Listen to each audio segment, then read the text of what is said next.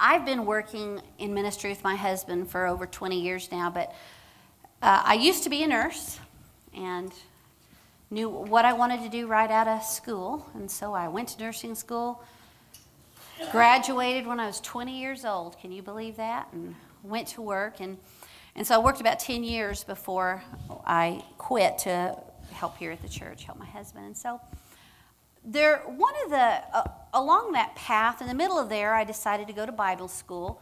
And so I did private duty nursing for about a year, thinking that surely having only one patient there, that you'd have all this time to study, and that's not always the case.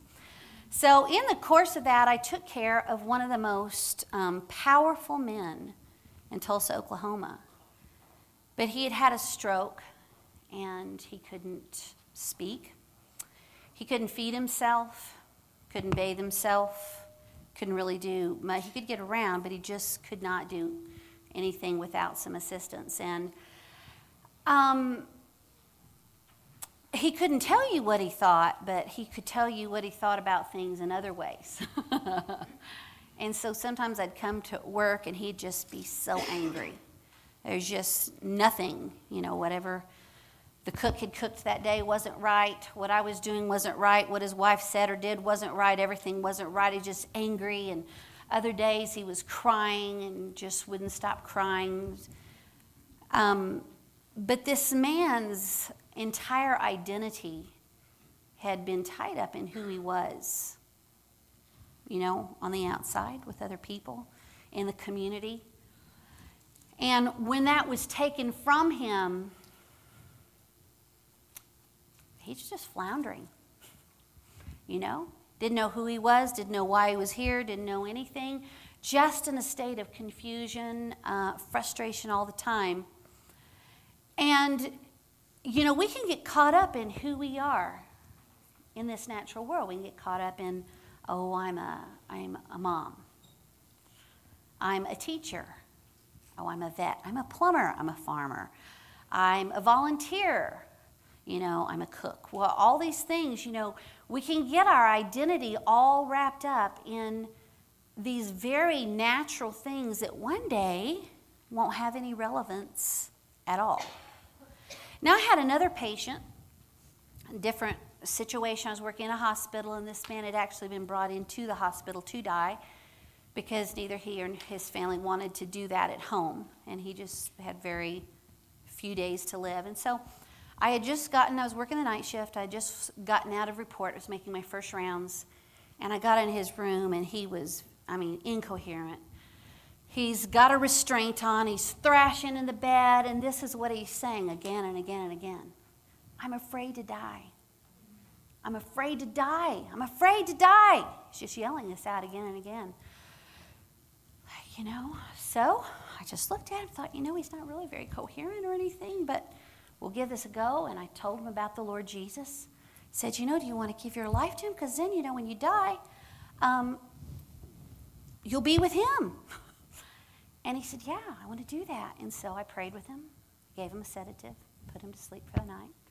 And that was that. Came on duty the next night, got out a report, started making my rounds, went into his room, and I could not believe the change the man's still incoherent. He's still, I mean, it's, there's, as far as physical things, there wasn't any change. But he just looked at me and he smiled, and this is what he said I'm not afraid to die. I am not afraid to die. And I said, That is so awesome. I am so glad that you're not afraid to die. And he went to sleep for the night. And then I was off for a couple nights, and when I came back, he had just died before shift change. His family was still back there with him. And so when I went back, I just thought, you know, I, you just never know. Maybe it was clear he had not lived for the Lord his entire life, he had just been born again. But I thought, you know, I don't know these daughters of his, they might have been praying for him. And so I just, I went over to him and I said, you know, I just want you to know that a couple days ago I was here with your dad. And I told him what had happened. And I said, you know, he's, he's with the Lord today. And they just started crying and said, You know, he told us that an angel came into his room and told him about God. And I said, Well, it was not an angel. I should have gone home and told my husband what he said about me. Honey, he said I was an angel.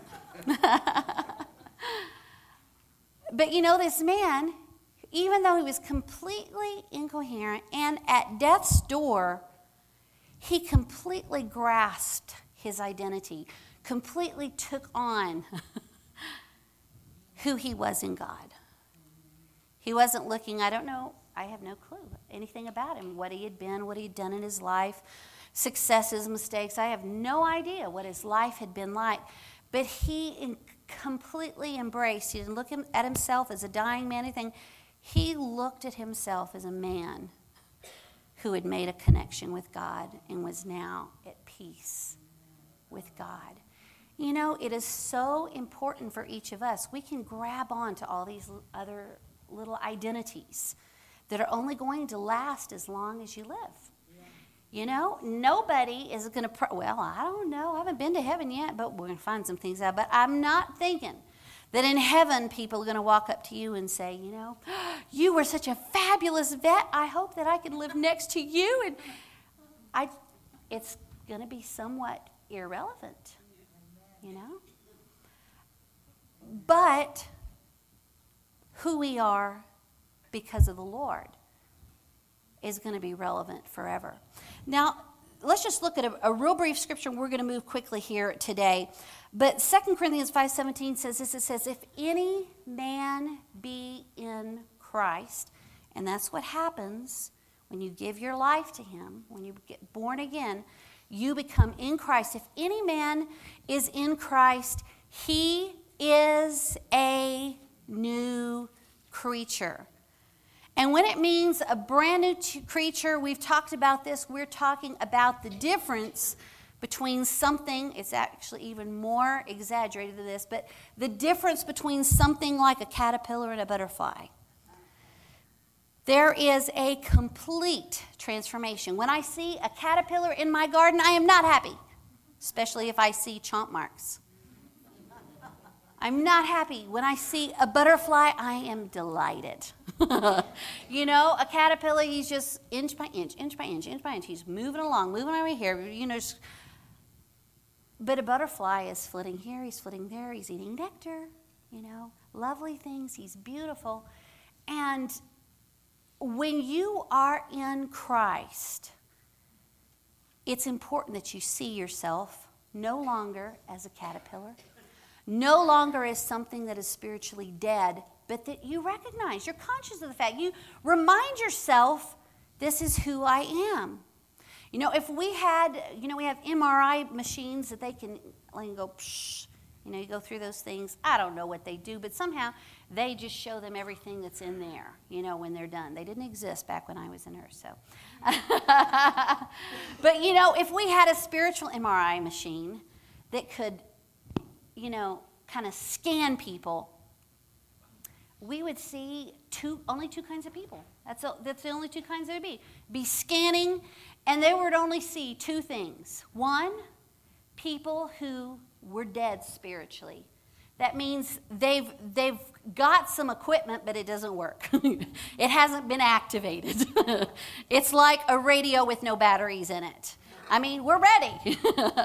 God's got you. You've, you've got your human form. You're here on the planet and everything. There's ready for life to come into you. There's a plan, there's a path, there's a way, but we haven't activated that thing yet. And so if you scan it, it would just show two kinds of people. Hmm? This person is still spiritually dead, not able to be responsive to the whole spirit realm. And yet over here, you scan someone else, and it would show a heart that is soft and flexible and pliable and able to respond to God. Just like that radio, you stick those big old batteries in there. And, you know, and then everything's different. All of a sudden, you see a little sound. I do this when I'm in the nursery all the time. You see a toy, it's not working. It's either dead or it needs new batteries. And you know, all of a sudden, you stick those batteries in, and you hear a little sound. You li- sometimes when I'm here late at night, it's kind of creepy. One of those toys in the nursery will just start singing and dancing. It's like, Mike, Mike. Okay. I have visitors. you know, but all of a sudden there's all these possibilities. It's like all of a sudden there's all of these radio waves that if you just tune it, that this radio can pick up. So there's only two kind of people people who are spiritually alive, people who are spiritually dead. And especially if you're spiritually dead today, if you're saying, Well, I'm not sure which one that I am, we're going to talk about that, and you're going to be able to leave here spiritually alive today. Alert to God, connected to God, able to hear from God, able to communicate with Him. You're going to be able to do that today. You're going to be able to leave that way today. But for those of us who have already made that step, it's important that we see ourselves in that light. That we don't continue to see ourselves as something that's insignificant, something that's, you know, just not that important in, in this life. And so, in order for us to see ourselves that way, it is super important that we see ourselves as we are in Christ Jesus. Let's we're going to just move a little bit farther. Uh, 2 Corinthians 5:21 says this. It says, "He, for he hath made him." And the him they're talking about is Jesus to be sin who knew no sin. Jesus never sinned, but God on the cross made him to be all of your sin, all of my sin, all of your ancestors' sins, everyone's sins from now to the end of time. He made him to be sin for us. And then, on the other side of that, we got a great deal we got to be made the righteousness of God in Him. Amen. Not by yourself, but in Him. Because He's in you and you're in Him, everything that you were and everything that you had, and most of it wasn't very useful, correct? Your pride is not useful to God, so we're just going to set that aside. We're not going to be needing that. I know I got it in the bargain. We're not going to be needing that. Your anger. Uh, yeah, Jesus got it in the bargain. We're not going to be needing that. That's not something that we're going to be using. And so, a lot of what we brought to, to the deal really didn't have much value except for the fact that we were created in the image of God, each one of us with a purpose. And so that, he said, now this I'm going to use. this we're keeping, this we're going to use. And then everything that I am, you get. Does that sound like a good deal? When my husband and I got married, he had, he had bought a new car. like brand new. and nothing was faded, nothing was broken. and I had an older car that I loved with all my heart because my daddy gave it to me. And when we got married, my husband gave his car to me and he took my car. And I said, Oh, no, I didn't. I mean, I didn't make any payments. I mean, I love having a free car that's paid for and it's okay. I'm fine driving my little Honda Civic. And he's like, No, you're driving my nice big car and I'm going to drive this car. That was a great deal. I didn't know it. I've been raised in Africa. It didn't have any shocks left, but you know, that's how all of our cars were. You go boing, boing, boing down the road, you know, everywhere you go. I didn't realize anything was wrong. And so he pointed out something was wrong, but he went boing, boing down the highway, and I had air conditioning, I had heat, I had not these kind of windows, but these kind of windows. It was a great exchange. You know, Jesus, when, when he connects with you, when you give your life to him, you become intertwined. Everything that you are and everything that he is become connected. We were hiking not too long ago, we were camping, and, and Rose and I came on these two aspens that had come out of the ground, and then something had happened. We weren't there when it happened, so we don't know what it was but there was a spot about like so that there was just like a common trunk. It must have been some kind of a, uh, a scar or something, but it was just they were completely connected. You couldn't tell one tree from the other in the spot. They were just one, and then out of the top, here you have two aspen trees coming out of this, whatever it was. Again, those were so intertwined, so interconnected that you really couldn't tell one from the other. And you know what? When we are in Christ, He doesn't just. Um, he doesn't just bestow on us every now and then. I think I'm going to give you this for today. I'm going to give you grace for today. I'm going to give you healing for tomorrow. Next week, I'm going to provide for you financial. No, everything that He is becomes ours. We have access to every single bit of it.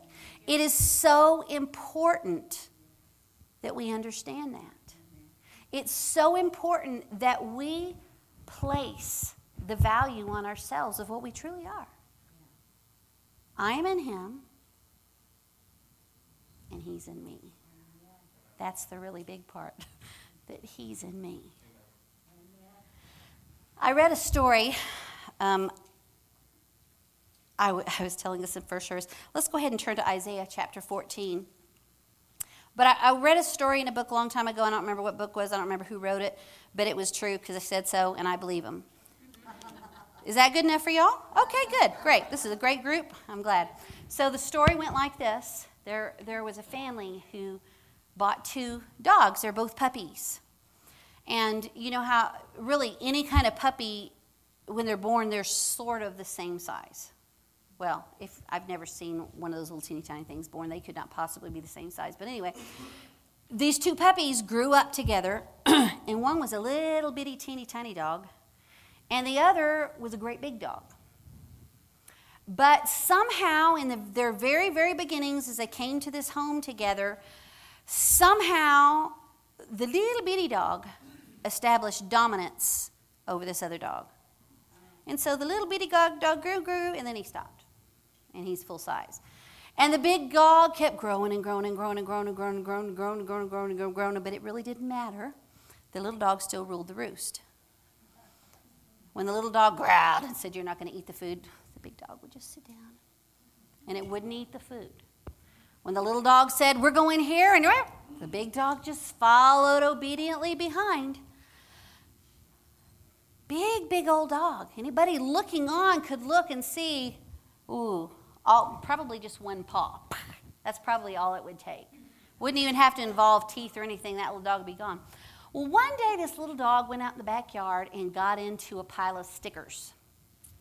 And apparently had a really good time in the stickers. And so when he came back in the house, they tried and they tried, they tried pulling. And there were just so many, there was no choice. They had to just take the dog to the groomers.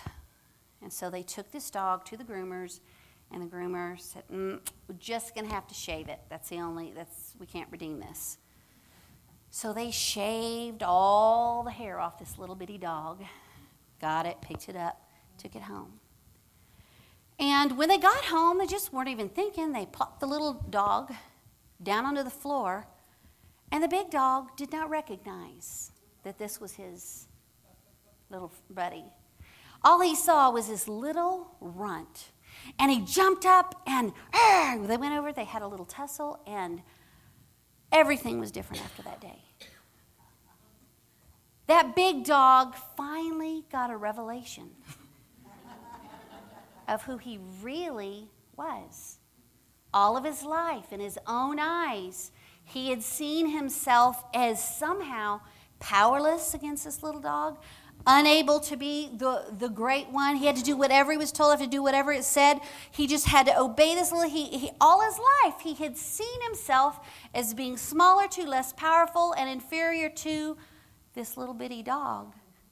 But the reality is that the whole time, he had been the same dog. He had been this great big dog. Nothing changed except how he saw things. So let's read this scripture. This is in Isaiah 14, 16. And this scripture, it, it's a prophecy, but it's talking about the end of time when the devil is being once and for all taken care of, never to bother anyone again. Are you all excited for that day? I am looking forward to that day, but we're all going to have some thoughts. And so the Bible goes ahead and tells you what your thoughts on that day are going to be. And this is what your thoughts are going to be. Verse 16, Isaiah 14, 16, it says, Those who see you will gaze at you. He's talking about the devil and consider you, saying, Is this the man who made the earth tremble? You and I are going to be like that big dog and say, You have got to be kidding me. This little guy here, are you serious? This is the one who made me sin? This is the one who sowed that thought into my mind, and I listened to it for all those years, never did anything with my life because of what he told me about me? Are you serious that this is it? It's really important that we see ourselves, that we value ourselves after who we are in Christ. You may not have been born into a affluent family. You may have been born into a super dysfunctional family. Maybe you look and you say, you know, nothing was ever normal. The way people define normalcy from my earliest memories until I left home, and still I haven't got over it, and I'm still nothing's normal today. There is nothing about that that can have any effect on who you are in Christ except for you and your own perception. If you continue to see yourself, to allow the enemy to sow thoughts into your mind that you are a little runt, that you are helpless against everything around you, then you'll walk through your days seeing things that way and living with the results of that. But that is not who you are. Let's look at Colossians 1:27. How many of you want to know who you are? I mean, it is important for us to comprehend who we are in Christ. Verse 27 it says this. It says, "To whom God willed Okay, let's just stop. No, let's read the whole thing. To, to make known what are the riches of the Gentiles, which is Christ in you, the hope of glory. The hope of what? And who is the you he's talking about? It's you. It's me. It's Christ in you. That means a lily in you. It means a Tiffany you. It means all the yous I don't know your names yet. It, it means if it's you and if Christ is in you, then on the inside of you is the hope of glory. That means everything that God has, everything that He is, is in you, and it's there for a purpose. It's not there for nothing. Do you know that God never goes anywhere for no reason? He is not a hanger outer. if He's there, He's there to impart something. Let's just flip over Colossians 3 2, right over. If I can get these teeny tiny thin little pages to turn. It says this set your mind we're actually going to read this in the Amplified. Set your mind z, and keep them set on what is above. How many of you all would say that that can be a challenge? I might set my mind on things above for a minute, and then I think about it for five minutes, and then I hear the timer going off. I have timers that go off in my life all the time. They remind me to do very important things, but there's nothing important to this. Set my mind and keep it set on what is above, the higher things. When we're looking at who we are in Christ, being conscious of who we are in Him, that is a higher thing. It's higher than are you going to have dinner on time?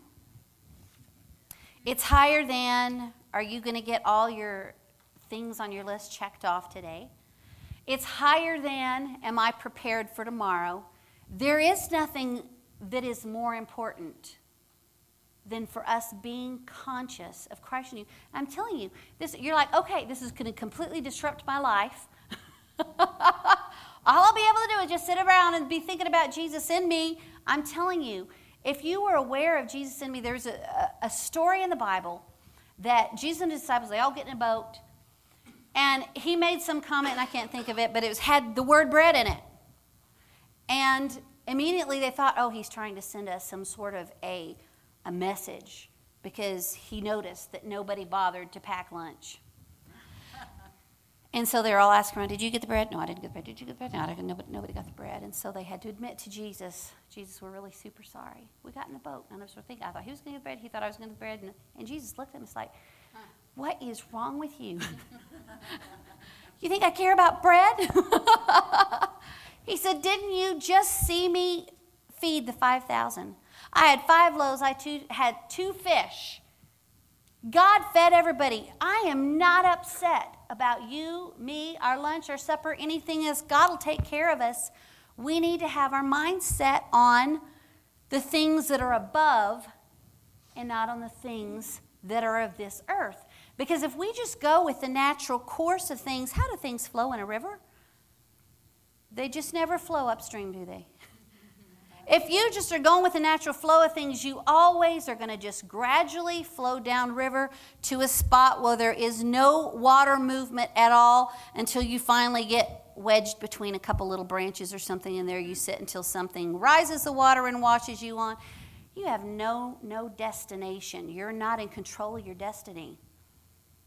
But if we set our mind purposefully, that means I'm doing this on purpose. I'm setting my mind on these things on purpose. Who am I in Jesus? Because He lives in me, who am I now?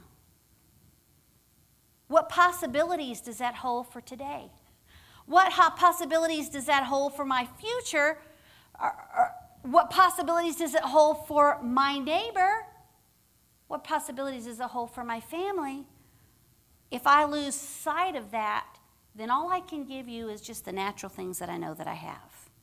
That's all, that's all that I'm limited to. I can only give you, I, I can cook you, I, I, make pretty good chicken and dumplings. You know, I can make you some dumplings. That matters on a cold day. You know, there are some things, you know, I can probably fill up your gas tank. I can do that for you. But if I lose sight of who I'm in Jesus, that's what I'm limited to. It's just who I am here in this body, in this natural world. And he's saying, Set your mind on the things above. Think higher. Get a grasp of who you truly are. You are a dog, a very big dog. you are filled with power. You are filled with strength. The God who created this universe lives on the inside of you, and that is significant. That means the fact that you live next to your neighbor is something impressive for them. They are so lucky to have you there. a person who God lives in, living next to you. That's an incredible thing for them. And yet, if we don't set our minds on it, we just lose sight of it. But if I'm setting my mind and I'm dwelling on who am I in Christ, one really important thing for me to understand and to also have a grasp of is who God is. Is he is he some little God? You know, uh, when Tiffany and Benny got married, one of their friends came to the wedding. What was her background? What religion was that? Anusha? Anusha? She was Hindu. She's Christian now, yes. Okay. Tiffany, you want to come tell my story? No. but she was raised a Hindu. And I was asking her, you know, how did you come to know the Lord? And she said, well, when I went away to college, you know, I was introduced to Jesus. And she said, it, it changed everything. And so when she back, went back home, that was okay because in their home they had a house, a room dedicated to gods. And of those gods, Jesus was one of them. And so the fact that she had had an encounter with one of many was okay. But when she made the decision, they're not all gods. There's only one who is God, it became an issue. when she said, No, no, Jesus is God. When she said, He is the only true God and He is the only one that I'm going to worship because He is the only one who died for me, and He's the only one who raised up from the dead for me, and He's the only one who lives in me, and He's the only one who empowers me. That was a problem because He was no longer a little God in a room. she was saying, No, this is, this is the God. And I'm tell, asking you, you know, the God in your life, who is he to you? You know, you visit him on Sundays? Come to church, check in, how you doing? Got a son who just went away to college and so he comes back, that's what, how you doing, Mom? How are things going? He's checking in. I have no idea what he's doing when he's not home. uh, we call, we're connected, but you know, God is big. And for you to have a revelation of who I am in Christ, you have got to have a revelation of the greatness of God. If you took uh, all of us, I mean, I see you, I see the color shirt you have. You might have even had some opinions about someone's apparel this morning. You might have said, Ooh, Man, he did not check with his wife before he left the room. they must have taken separate cars, she would never have let him out of the house. Or you might have thought, I don't really think that her shirt and her pants match. I don't, something's a slight. You know, there are all there are all sorts there are all sorts of thoughts that we can have about just this natural thing that we that we're looking at in each other. But you know if you took my finger today i just washed my hands uh, real, soap water everything. But still if you took my finger and you put my finger under a microscope you're going to see a whole nother world. One that you can't see with your naked eye. And the god who created you and i made this whole world that we're still discovering you know, they're still going out in the forest. And it's like, oh, we found a brand, brand new plant. We've been here 6,000 years. we never came across this one yet. It's brand new. It must have evolved. No, you just didn't. God is hiding it. I'm sorry. He, he wanted us to be able to discover things throughout our course here on the earth. He wasn't like, here, here it all is. Look at it. Okay, you've seen it all. So we're still discovering. If you take a telescope, I mean, I watched one of the, it was a biblically based one, but what's one of those things that goes out into space, and then the next layer, and then the next layer, and they lost me, but I was impressed. I mean, it, I could not comprehend it, but all I could say was, that is incredibly cool. and it is incredibly cool that God made all of that and I look up at the sky, just see some twinkling stars, and I get thrilled just at the twinkling little stars. And yet there is a whole world beyond that. And then you look in the depths of the ocean, the things they say they've never even discovered there yet. This God who is on the inside of you is not a little being. He is massive. He is impressive. And he is on the inside of you. He said this about himself in Revelation. He says, I am the Alpha and I'm the Omega. That means I am the A and I'm the Z. You know, all the words that we make up, everything in between, is, it's covered in there. There are no extra letters that are not God. he said, I am the beginning and I'm the end. Before, before we were here, he was already there. And when this world is finished, he's still going to be standing. He's not going anywhere. He said, I am the first and I'm the last. That's what he said about himself. This is who I am.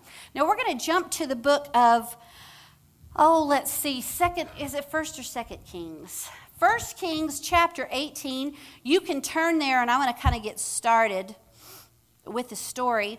Um, we have our very own Elijah with us this morning. but that's not the Elijah of which we speak. But he is a mighty man in his own right. 1 Kings 18.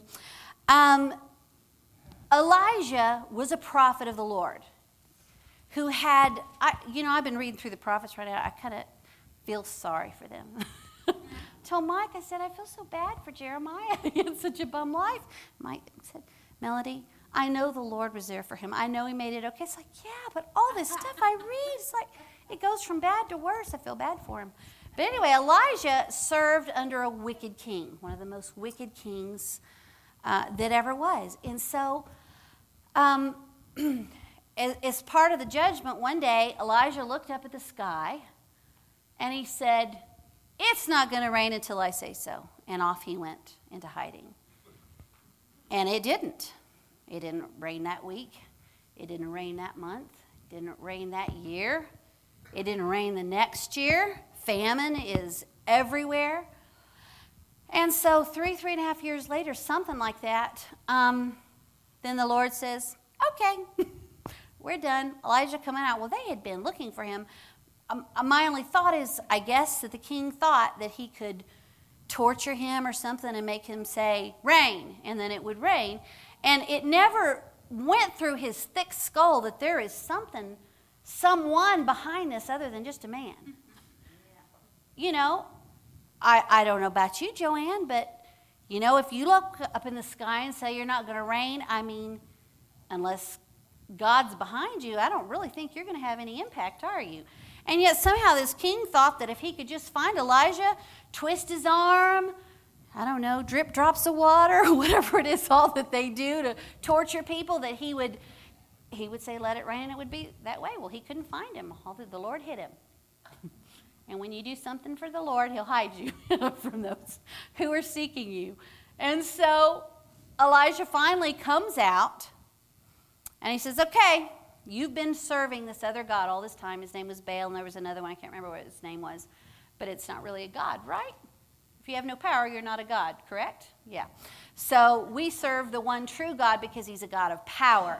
And that's what uh, Elijah said. He said, okay, you bring all your prophets out, and I'm coming, and we're just going to decide once and for all who's God. And that's going to be the end of that. We're going to decide this today. Once we're done, everyone will know, and that'll be the end. So, all of these. Here's Elijah, all by himself. And over here are several hundred of the false prophets. And he says, okay, get two cows. They brought out two cows. You pick your cow. You get first pick.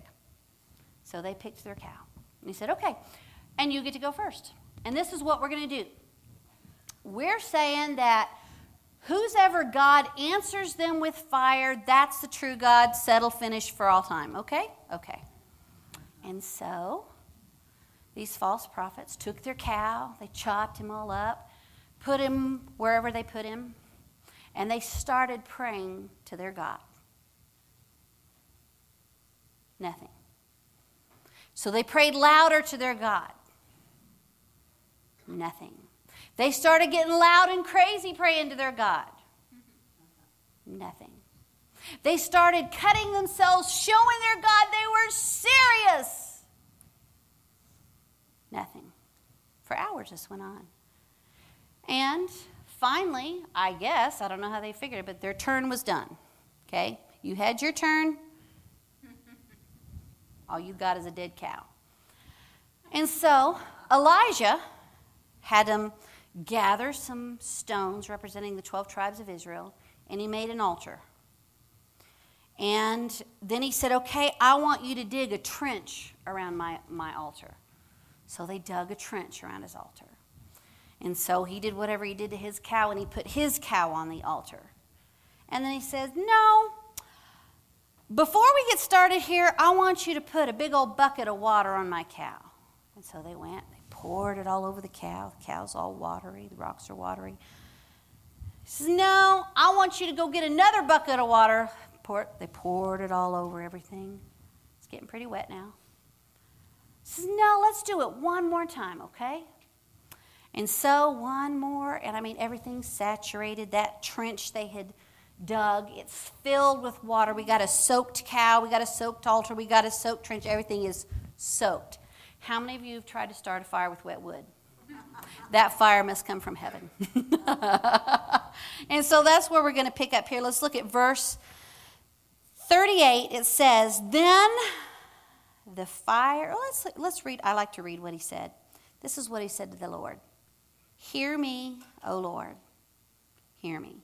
I bet he was saying, Oh, hear me. I'm in a pickle if you don't. That this people may know that you are the Lord God. He knew he was God. But he wanted everyone around him who had been deceived, who had been led astray, he wanted them to know. He could have stayed in hiding, he had a good thing going. But he wanted his people to know that God was God. And he said, and that you uh, and that you have turned their hearts back to you again.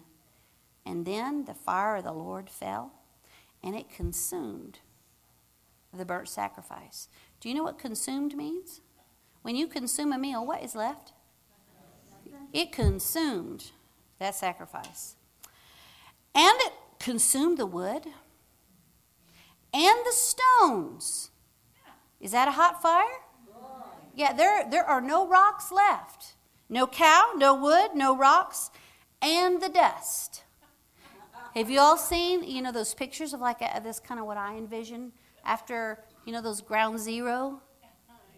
I mean, everything possible. And it even licked up the water that was in the trench.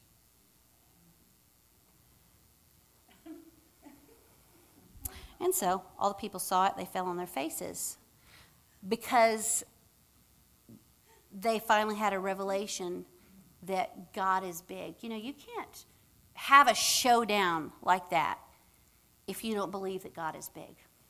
When people are looking for you and they're wanting to kill you, you don't have a showdown like that if you think that you have a tiny little God who may or may not come through for you. It is so important that we have confidence and that we see God as being the great one who is on the inside of us. That we magnify him. You know, when you take when you take a, a magnifying glass, everything that you see is bigger. Everything you see is bigger. And when it tells us to magnify the Lord, we need to take moments.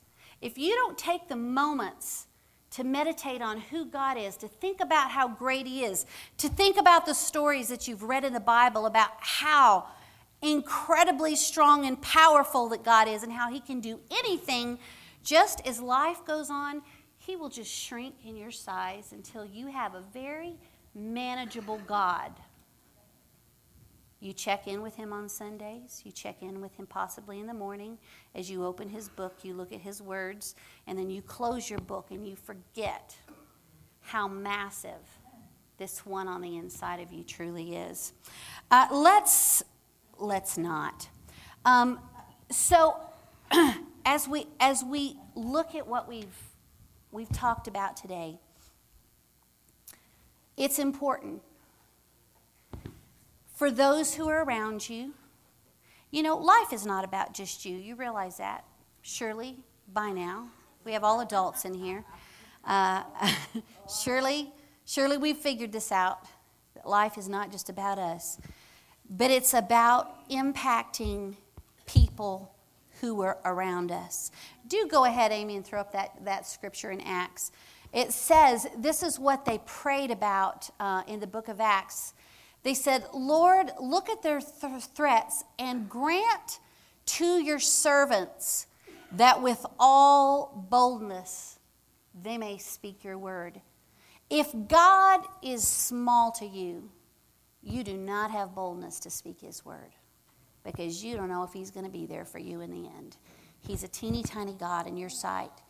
And so we need to spend time thinking about how big God is thinking about the great things that He's done, imagining the possibilities about what He can do in your life, what He can do in the life of that coworker that you have, where you just think, God, I don't even know what to tell her anymore. I mean, oh, and yet knowing that God can turn that all around. God can fix that. God can bring revelation. He can bring life into her situation that will change everything. Realizing that that God is on the inside of you, wanting to impact this person. You got to keep God big on the inside of you. And then you got to realize that I'm in Him, but He's in me. He is in me. All of that bigness, all of that greatness, that God that we just read about who came down, who answered with fire. That God is the same God who is on the inside of you if you've been born again. It's not a different God. It's not a littler God. It's not a more compact version. He doesn't do that. God is an everything God. Everything He is is on the inside of you. And then when you step back, now we ask ourselves this question again Who am I? I hope you don't just see yourself as, oh, I'm a checker. That's all I do, I scan. You are somebody filled with God. You can scan to the glory of God. you can impact people wherever you go. And God wants you to have this vision on the inside of you of how great He is on the inside of you so that you will be conscious of His presence everywhere that you go. You yourself will begin to rise because you realize, man, God can do incredible things through me. And yes, I can make it to this next level because He's in me. And He's going to be able to use me more effectively in this place. And that's why I've got to get from this place to this place. But He's in me all the while, helping me to get there, helping me to do what I need to do to get to this place of greater influence.